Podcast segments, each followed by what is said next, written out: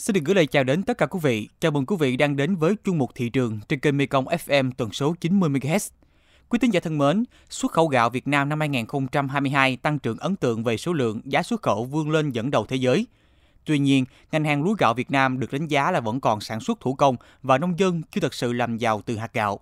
Mới đây, Bộ Nông nghiệp và Phát triển Nông thôn đã thành lập và ra mắt nhóm công tác BBB ngành hàng lúa gạo để thu hút đầu tư và tăng cường hiện đại hóa hệ thống nông nghiệp và lương thực thông qua áp dụng công nghệ và kết nối đổi mới sáng tạo. Đây là tiêu điểm của chuyên mục thị trường ngày hôm nay. Trước tiên, mời quý vị cùng điểm qua một vài thông tin giá cả thị trường đáng chú ý.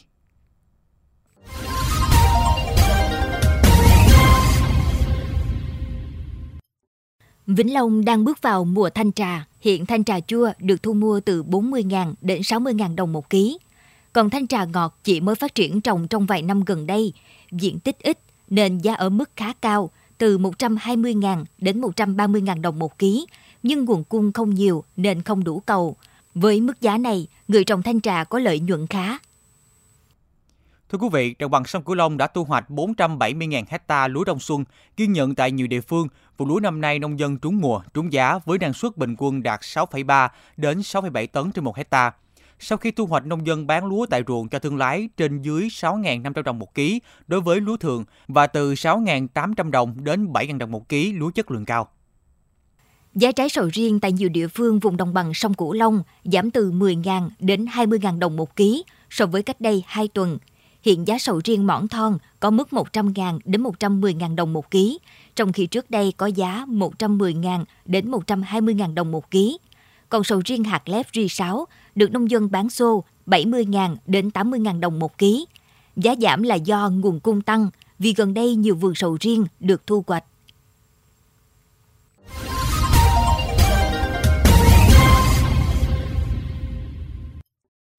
Thưa quý thính giả, ngành hàng lúa gạo đang chuyển dịch từ canh tác truyền thống sang phát triển theo chuỗi giá trị, ứng dụng khoa học công nghệ cao, công nghệ số, sản xuất lúa gạo phát thải thấp.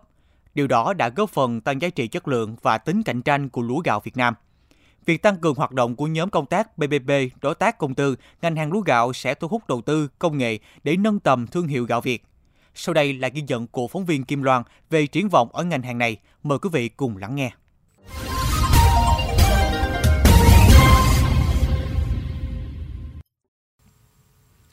Đi dọc trà lúa đông xuân năm 2022-2023 chính mộng trên địa bàn huyện Cờ Đỏ, thành phố Cần Thơ. Nông dân mừng rơn vì năm nay tiếp tục được mùa được giá. Cờ Đỏ là vùng chuyên canh phần lớn giống đài thơm 8. Đài thơm 8 cho ra hạt gạo thon dài, tỷ lệ hạt bạc bụng thấp, nấu lên cơm trắng, bóng, dẻo, thơm ngon và là mặt hàng gạo đứng vào top xuất khẩu của địa phương hàng năm.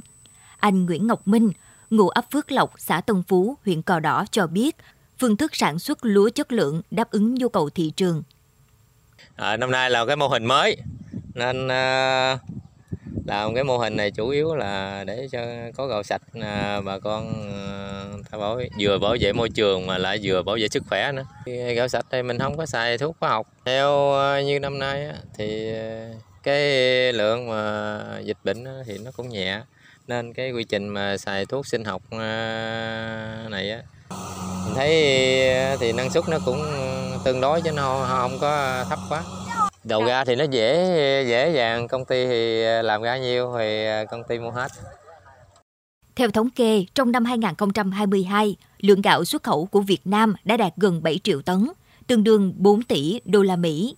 Giá xuất khẩu gạo của Việt Nam đang dẫn đầu ở phân khúc gạo 5% tấm với mức giá trung bình 485 đô la Mỹ trên tấn. Nếu như trước kia, gạo Việt mỗi khi xuất khẩu thường tham chiếu giá gạo Thái Lan rồi ra giá thấp hơn từ 10 đến 50 đô la Mỹ trên tấn để chào hàng, thì trong khoảng 2 năm trở lại đây, gạo Việt Nam đã vượt qua cái bóng của gạo Thái Lan, đã xác lập vị thế mới với thương hiệu riêng và chất lượng tốt. Nói về giá trị của hạt gạo Việt những năm qua, ông Phạm Thái Bình, Tổng Giám đốc Công ty Cổ phần Nông nghiệp Công nghệ cao Trung An đánh giá cái cái cái sự chỉ đạo của chính phủ và Bộ Nông nghiệp Phát triển nông thôn về cho cái nâng cao chất lượng gạo Việt Nam trên trường quốc tế hiện nay đã triển khai 5 năm rồi có khi gần 10 năm rồi thì rõ ràng là qua một cái quá trình doanh nghiệp nông dân và chính quyền các địa phương đã nâng cao được cái gạo của Việt Nam rất nhiều.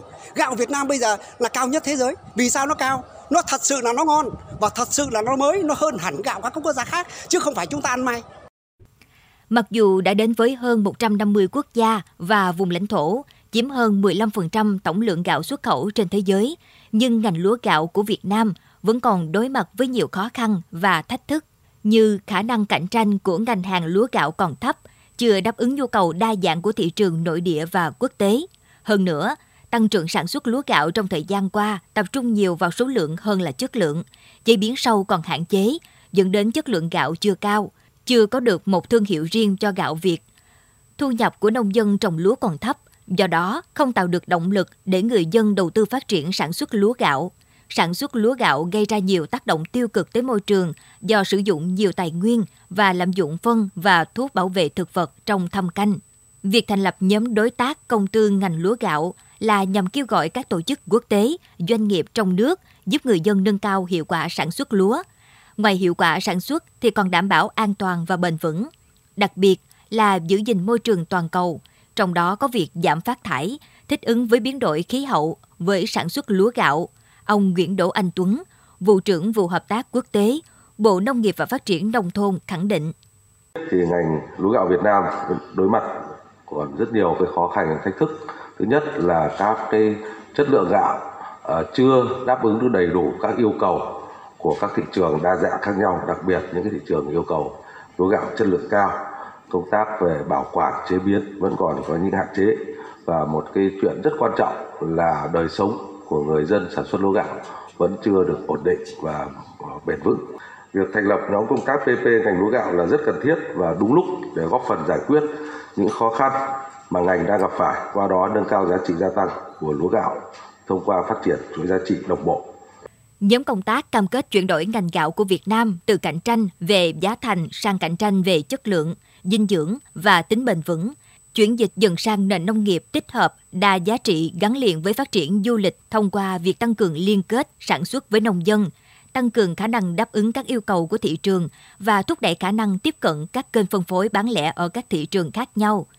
Tái cơ cấu lúa gạo giai đoạn mới phải mang lại hiệu quả nâng cao thu nhập cho nông dân, bền vững môi trường và lợi ích cho người tiêu dùng, đồng thời đẩy mạnh xuất khẩu gạo theo hướng chất lượng cao và giá trị cao.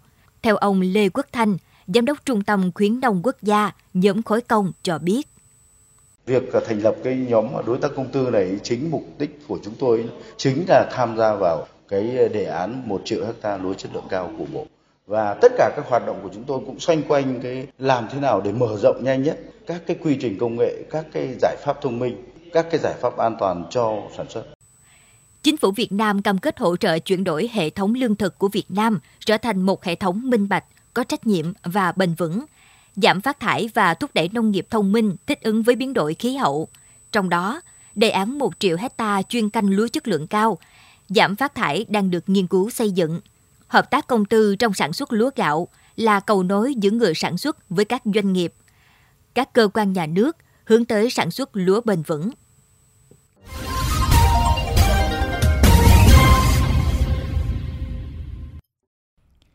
Thưa quý vị, thông tin vừa rồi cũng đã khép lại chuyên mục thị trường ngày hôm nay và những thông tin nóng hổi cùng những biến động của thị trường sẽ được chúng tôi liên tục cập nhật trong các bản tin tiếp theo. Xin mời quý vị và các bạn cùng lắng nghe kênh podcast chuyên biệt đầu tiên về đời sống của người dân vùng đất phương Nam, chuyện Mekong trên nền tảng thiết bị di động bằng cách truy cập vào các ứng dụng Spotify, Apple Podcast trên hệ điều hành iOS, Google Podcast trên hệ điều hành Android. Sau đó gõ từ khóa chuyện Mekong. Còn bây giờ, cảm ơn bà con và các bạn đã quan tâm lắng nghe. Xin chào và hẹn gặp lại.